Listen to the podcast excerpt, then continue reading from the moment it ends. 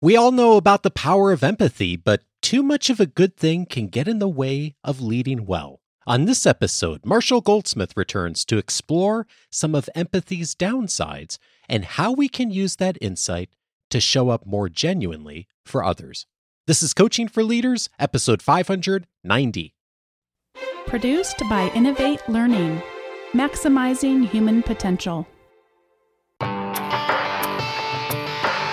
Greetings to you from Orange County, California. This is Coaching for Leaders, and I'm your host, Dave Stachowiak. Leaders aren't born, they're made.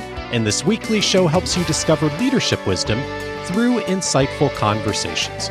So many of us have the heart, the desire to show up genuinely for others, and yet it is a challenge to continually develop that skill and to channel that heart and that intention in such a way where we really do show up in a way that we can support people in their work to help them to grow and of course to help ourselves to be able to grow and to do great work as well. I'm so glad to welcome back to the show today someone who's one of the top coaches in the world to give us some wonderful perspective on how to genuinely show up for others in an effective way.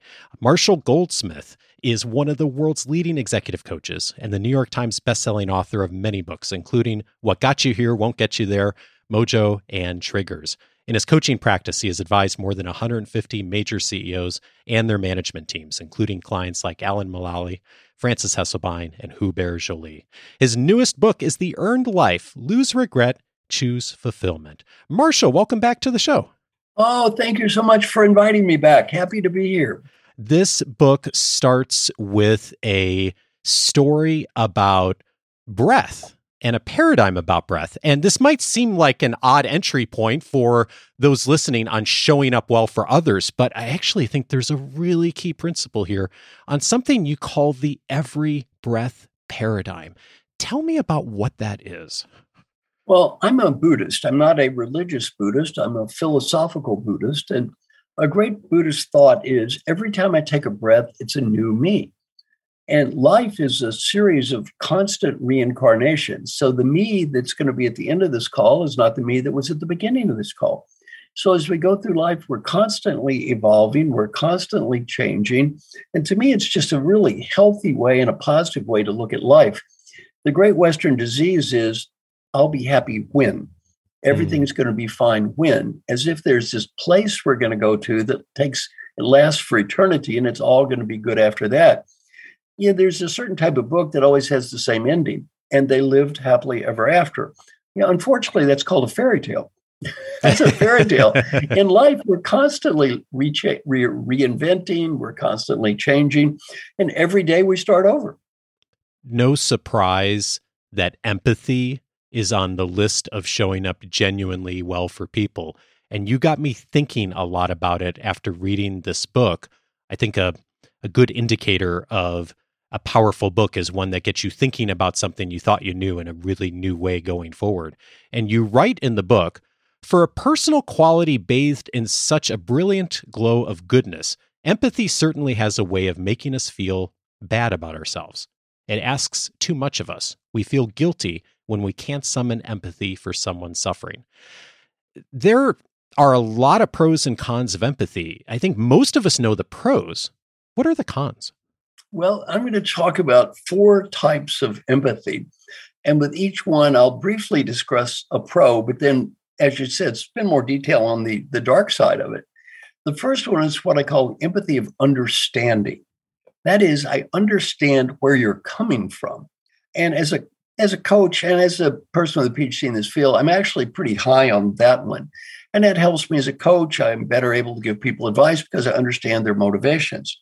On the other hand, the empathy of understanding can have a very dark side.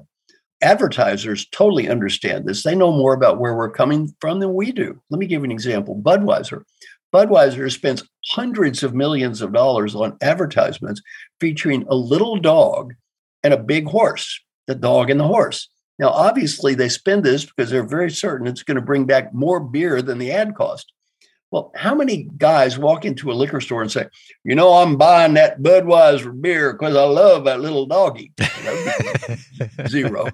on the other hand, that is exactly what's going on. Budweiser has a great understanding of why you're doing what you're doing better than you do. Propaganda people are great of this empathy of understanding. Uh, there's an interesting, uh, kind of a strange title for a book that says Why Women Stay with Sociopaths. And one of the reasons is they understand where they're coming from, and that understanding is used as an excuse for their bad behavior. So the empathy of understanding is something that can be very positive. It can also be quite negative. The second one is probably more graphic the empathy of feeling. I feel your joy, I feel your pain. At one level, that sounds kind of glamorous. You know, as you mentioned, the whole idea of empathy is usually like puppy dogs and teddy bears. The empathy of feeling, I can feel your pain. Well, that's in theory, that sounds good. Let me talk about a real life case study I had yesterday. One of my great coaching clients, and I have the permission to discuss this, is Dr. Patrick Frias. Dr. Frias is head of the Rady Children's Hospital in San Diego. Now, when he first went into his practice, he had to deal with kids who were dying of cancer. Hmm. He said for the first two months he was in business, he went home and cried every night. Every night he would go home and cry. He said he was a wreck. He finally had to realize, I can't do that. I can't do that. Another one of my coaching clients says, I'm a volunteer at St. Jude's Children's Hospital. I work with Dr. Jim Downing. He sees kids die of cancer all the time. He has to deal with their family. Well, feeling that pain is okay to a point. But Dr. Jim and Dr. Patrick, they have families, they have wives, they have kids, they have grandkids. You can't carry that stuff around. If you carry that stuff around, it'll just burn you out in almost no time and start to really hammer on your effectiveness. Hortense le Gentil is a great coach. And she said, I need to be able to get close enough to touch the person, but not to become it. I need to understand their pain, but I don't need to feel their pain because all of a sudden I start having their problem. The next type of empathy is empathy of caring. That sounds nice. Caring? Who can attack caring? Caring sounds all good. Yeah.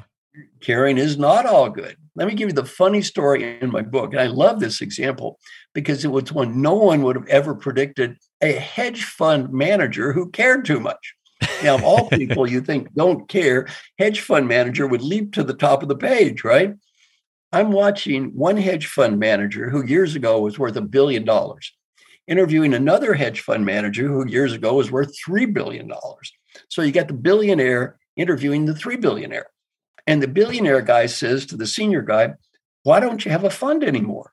You could raise a zillion dollars in no time. You could make a fortune everyone would line up. Why don't you have a fund? And the old guy said, I'm not as good. And then the young guy said, Well, why not? You have all this wonderful experience, more than you ever had. He said, I started caring. I started caring. Now, he said, When I was young, obviously I made people tens of billions of dollars. I also lost tens of billions of dollars, maybe hundreds of billions of dollars. I won 52%. I lost 48%. I never thought about it. As I've grown older, he said, I started caring. I started thinking, wait a minute, this is somebody's fund for their retirement. They need this to go to college. He said, I started caring about all this stuff. And he said, I became much more conservative and much less effective. Hmm. Much less effective. And he said, You know what I'm doing now? I just invest my own money. Why? well, he didn't say this, but he's worth $3 billion. Okay, let's say he makes 100 million. Okay, now he's worth 3.1. He loses what? He's worth 2.9. Who cares? Yeah. It's just a game anyway. Well, he's just investing his own money in a sense. He doesn't care because he's just doing it for fun. He's doing it for personal interest and he's more effective. This is why parents cannot operate on their children. They care too much. And his caring inhibits them from being objective, from being professional And one huge problem we have at COVID is burnout. Burnout is a huge problem. What happened is people care too much. They bring it home, it gets to them, they can't sleep, they start worrying about everything. And again, it's not it's not good for their health, it's not good for their families. And then the final empathy is the empathy of acting. The empathy of acting is, well, not only do I understand where you're coming from and I can feel your pain and I care about you, I'm doing something about it. I'm here to help you sounds good. On the other hand, one of the great women I work with, I won't mention her name, is a wonderful person, highly respected, great leader. And she said, What's my biggest problem in life? I am a fixer. I am a fixer. I fix everyone else's problems. I'm everyone else's mother or grandmother. They have a problem, they come to me, I fix it. And she said, if I'm not careful, I people turn into children. I create dependency. They're not learning to do things on their own because mommy is taking care of everything for them. Well, each one of these kinds of empathies on the surface sounds wonderful. In practice, they all have a very dark side. And Dave, I wouldn't feel embarrassed about you not thinking about this before. Up until a year or two ago, I never thought about this before. I had the same opinion of empathy. Empathy is just a wonderful thing. Yeah. And here's what else we don't think about with empathy that is, all of the discussion on empathy is how somebody else makes me feel. What we don't think about is how am I making them feel? See, Martin Lindstrom is a great friend of mine. I was just, I, I do a, a, a, show with him, and uh, he taught me about mirror neurons. We tend to really all experience empathy in the sense if we see someone smile, we're more likely to smile. We someone we see someone cry, we're more likely to feel sad. This is just a very normal human reaction. It's not good or bad, it just is. We think about empathy as how do they make me feel? What we don't think about empathy is how am I making them feel? Let me give you an example. I did go to St. Jude's Children's Hospital, and my first instinct was to cry. That was my first instinct, just to cry. I mean, you see these kids running around, they have no hair, you know, some of them are dying. I just felt like crying. What did I learn? You don't do that. That is the worst possible thing you can do. If that little kid comes up to you and you start crying, how's it make that kid feel? Mm. It makes him feel like a monster. I make people cry. People see me and they cry. That is the absolute worst thing you can do for that kid. You need to ask yourself not how's this kid making me feel? How am I making this kid feel? And by the way, you're not helping that kid when you start crying you may be thinking of your own feelings. You're certainly not thinking much of that kid's feelings. Does this make sense? It does. And it it's something that I think so often we think about empathy, and you've alluded to this, that empathy is really good. The more empathy we have on all fronts, the better we are as human beings, the better we are as leaders. If I come home and I'm thinking about the challenge that we had today with a customer or with one of my employees, and I have internalized that and I'm thinking about that and I'm worried about that, that that makes me a good leader, that I'm showing up and I'm being really present and I feel people's pain. And what I hear you saying is, no, not necessarily. In fact, that might actually be getting in the way of you being present for people and actually showing up in the way they need you. I think it's a great point. Let me give you two case studies. The book was largely developed because of incredible conversations that my friend Mark Thompson and I had every weekend for two years over the COVID period. Now, these were 60 people, and their names are all in the book, who are amazing leaders from various fields. Uh, Gasol, famous basketball star, was in the group. Curtis Martin, National Football League Hall of Fame. Telly Leung, Broadway star. We had the head of the Rockefeller Foundation, the president of the World Bank, a CEO of Cardinal Health, just you know ceo of ancestry.com ceo of russell investments just amazing people from various walks of life and from many countries every weekend they talked about their lives and every weekend they talked about what they learned and one of the people in our groups is telly leung now telly played the role of aladdin on aladdin the play aladdin on broadway 1000 times literally a thousand times hmm. So I was talking with Telly about empathy. And Telly said, Look, I have to get up on that stage and demonstrate empathy. Now, Kelly is gay. He said, I may be gay, but you know what? When I get on that stage, I'm in love with that princess every night. I'm not gay when I'm up there. I am in love with that princess every night. Now I go home, I'm not in love with her, but I'm on that stage, I'm in love with that princess. And then I asked Telly a question How do you do it? how do you maintain this sense of connection with the audience 1,000 times? How do you do it? And he, he told a story. He said, You know, I was a little boy, eight years old, and, you know, little guy's life might, have, might not have been so easy. And I went to a Broadway play, and they had the singing and the actors and the music, and it was all so wonderful. It made me so happy. He said, Every night I get out on that stage, you know I tell myself? This is for that eight year old kid. Mm.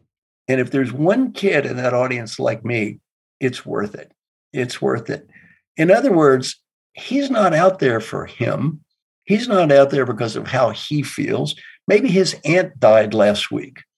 Okay. Maybe his mother died. Maybe he's sad. Maybe his foot hurts. You know what? It's showtime. He's not there for them. He's there for that little kid. It's showtime day after day after day after day. And to me, one of the most powerful things that, that I learned over this period was from Carol Kaufman. Carol is the head of the founder of the Harvard Institute of Coaching, and she taught me this. Ask yourself one question Am I being the person I want to be right now? So when I'm at home with my wife and kids, really, somebody died at the hospital. It's not their issue. It shouldn't be their issue. I shouldn't bring that home. I've got to let go of it. Am I being the father I need to be to my kids right now? Am I being the husband I need to be to my wife right now? Or the wife I need to be to my husband right now? Or the partner I need to be? Or the friend I need to be? And to me, we call it singular empathy, which I think is really powerful because what we don't think about is how am I making them feel? We think of empathy as what did they do to me? We often just ignore completely how am I making them feel right now? And, and in essence, the customer in the interaction is not you, it's them. And the singular empathy is I'm focusing my my presence is with this person. I am thinking about how do I show up for them versus thinking about how does this make me feel or any other interaction that's happened with me that day, that week, whenever, right? Exactly. And, you know, my friend Martin Lindstrom has a good phrase for this called reset. And every time you go into a different meeting, you've got to breathe. You've got to breathe and you've got to say, reset, start over. Uh, I coach CEOs, and a CEO might have to be nine different people in one day. They might have to go to a funeral, give positive recognition, go to a board meeting, do a negative performance appraisal.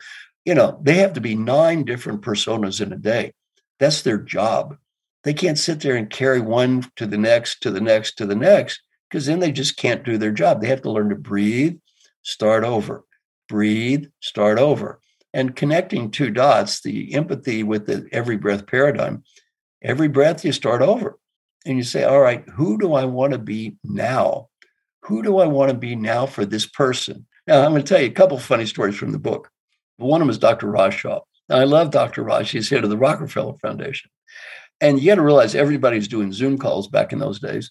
And Dr. Raj is on this Zoom call. He's been trying to get this wonderful project involving multiple billions of dollars over the line. And it's really going to help the world a lot. And he succeeds, he does it. He walks out of the Zoom call and he's in his house, of course, and he's jumping up and down. Hooray, we did it, we did it, we did it. His daughter just got dumped from the boyfriend and is crying. Hmm. His son's computer is broken and he's freaking out, and his wife is pissed off and all three gave him the same message What a jerk are you? What a jerk. You're sitting there hopping up and down talking about your day. Look around the room, buddy. You know, what about us? You know, all you think about is business. Well, Dr. Raj is a great human being. He forgot to reset. He was still in the Zoom call, and his family was not in that Zoom call. That didn't work. Uh, another great story is uh, Pau Gasol, the basketball star. One of the things Pau's working on is being present, especially with his wife, present. And every week people talk about how they did. So Pal goes, Well, you know, last week not so good. You know, my wife kind of got upset with me. He said I really wasn't present, kind of checked out. So I said, Oh, that's interesting. Uh, what happened? Well, he said, You know, Marshall, I was tired. I was tired. I mean, I'm, you know, trying to make the Olympics. They made a documentary about it. I'm in the documentary. It's a great story about him going to make the Olympics and I'm working hard. And, you know, I'm 41 and I was kind of exhausted. I said, pal, that's interesting. You were tired. How tired were you? He said, Oh, I was so tired. I said, Yeah, that's interesting, pal. I, my son and I paid a thousand bucks each and went to a basketball game when the Lakers played on the World Championship against the Celtics, game seven. I was there. Yeah, you were running up and down the court like a banshee. Were you tired? He said, oh, I was exhausted. You can't believe how tired I was. Phil Jackson called timeout. Did you say, Phil, I'm tired? Yeah, Phil, I'm tired. Maybe I'll take a little break now, Phil. I'm tired. You know what he said? I never told Phil Jackson I was tired once in my entire career. I never told any coach I was tired. I said, Do you think your wife is impressed? Hmm. This all comes back to breath in a way. You write, empathy has few, if any, equals in reinforcing the every breath paradigm, reminding us that we are an endless series of old and new versions of ourselves. Empathy's greatest utility is how effectively it reminds us to be present. I hear that so strongly in the stories you just told and in hitting that reset button. And the criticism I hear from people when we have a conversation like this is, well, that's all well and good, but then I'm not being me. I'm not showing up authentically. I'm not showing up as the real me. When you hear that kind of criticisms, I'm sure you do too from people, how do you respond to it? It's what's your mission in life?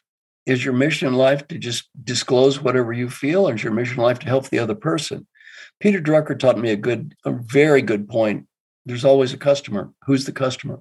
If you think you're the customer and the world needs to do something to help you and you want to talk about your problems with the world and expect them to help you, that is a brilliant strategy. If you care more about the other person than yourself, that's a terrible strategy. Hmm.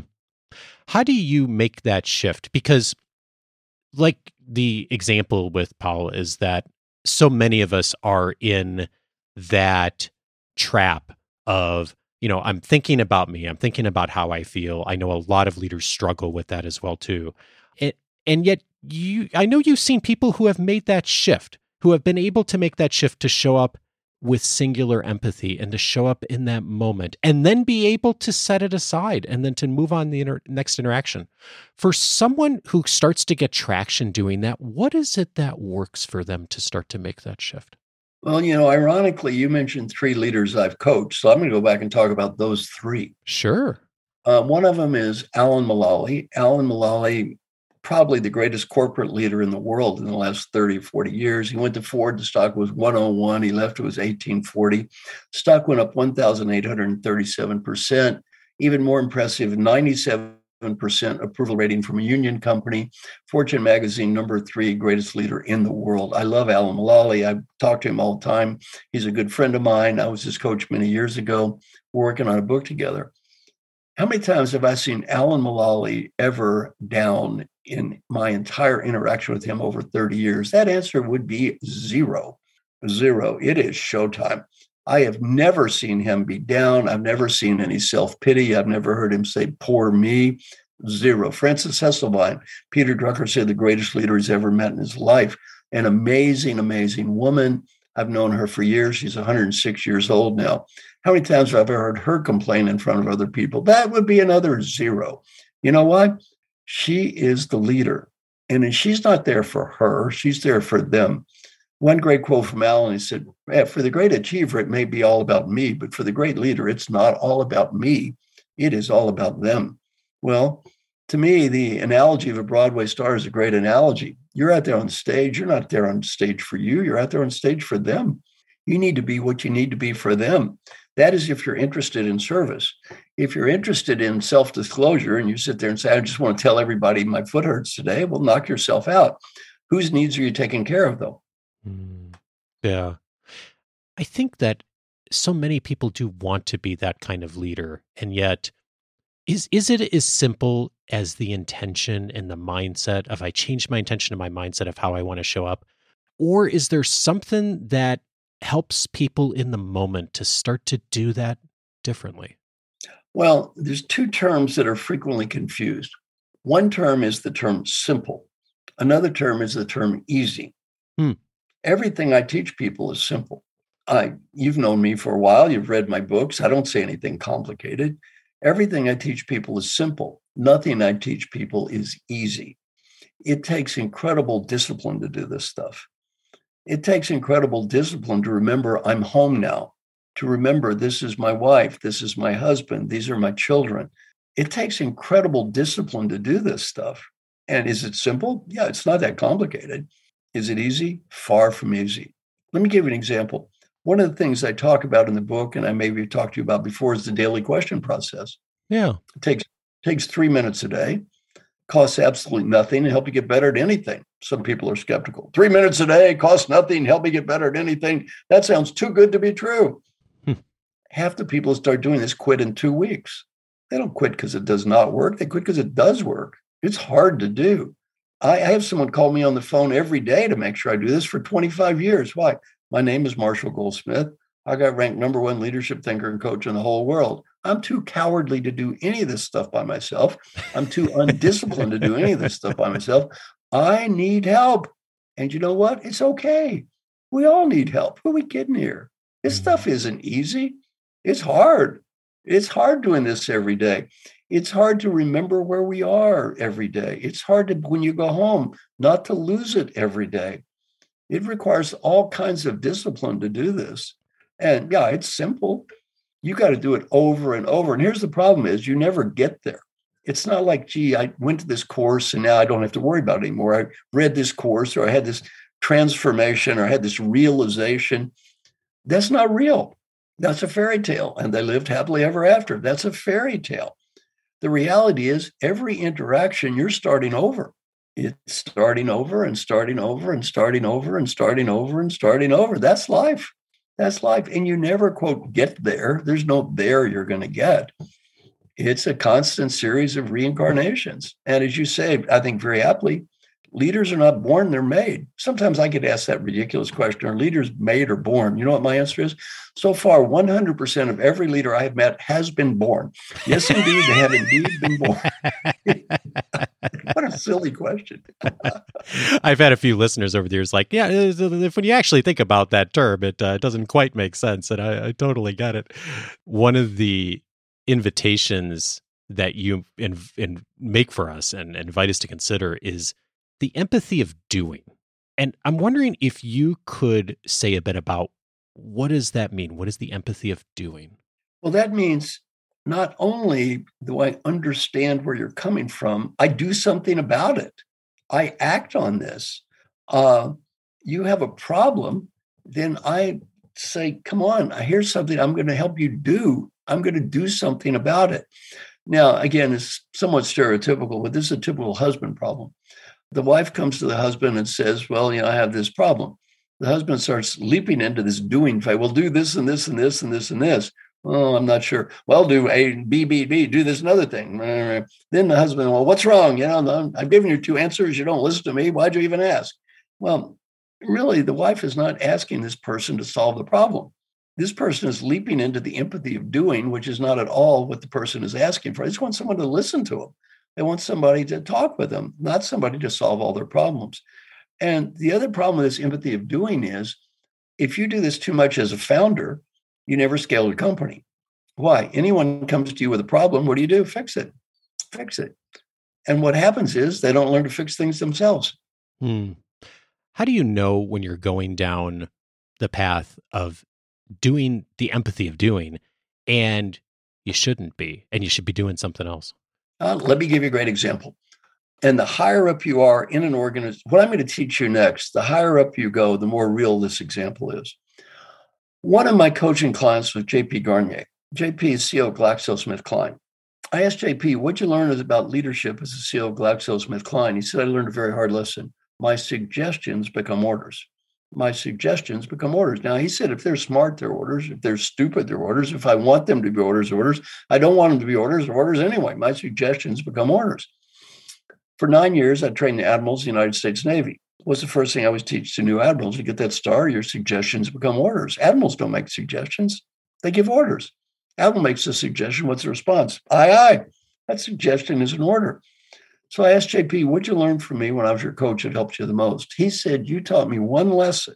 It helped me be a better leader and have a happier life. I said, What was the lesson? Before I speak, breathe, breathe, and ask myself, Is it worth it?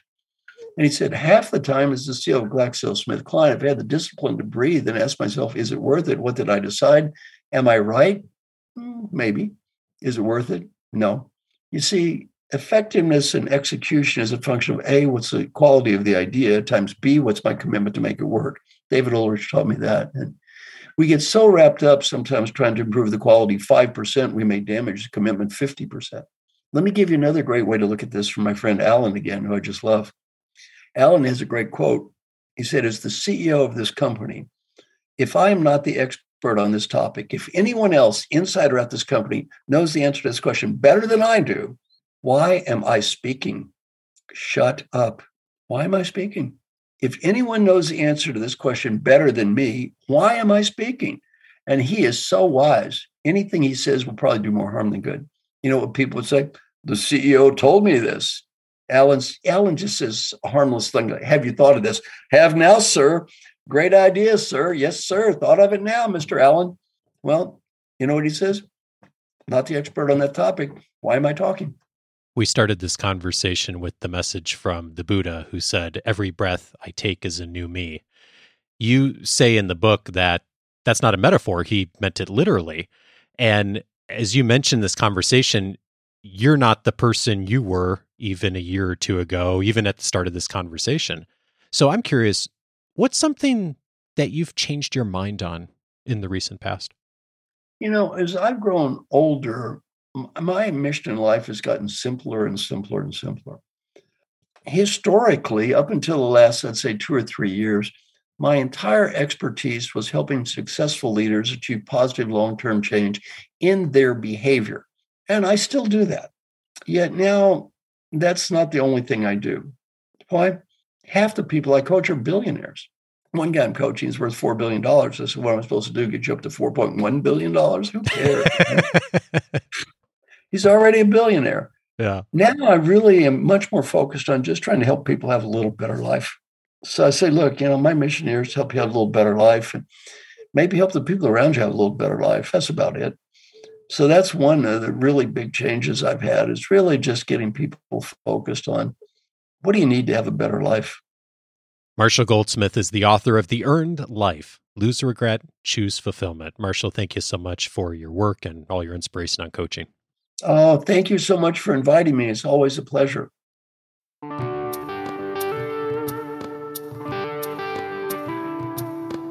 If this conversation was helpful to you, several related episodes I'd recommend. The first one, echoing a mistake I know I've made and many folks have made over the years in over indexing on empathy, of jumping in a little too quickly to rescue people from their problems, especially the people that we're leading. That's why I'm recommending episode 284 The Way to Stop Rescuing People from Their Problems.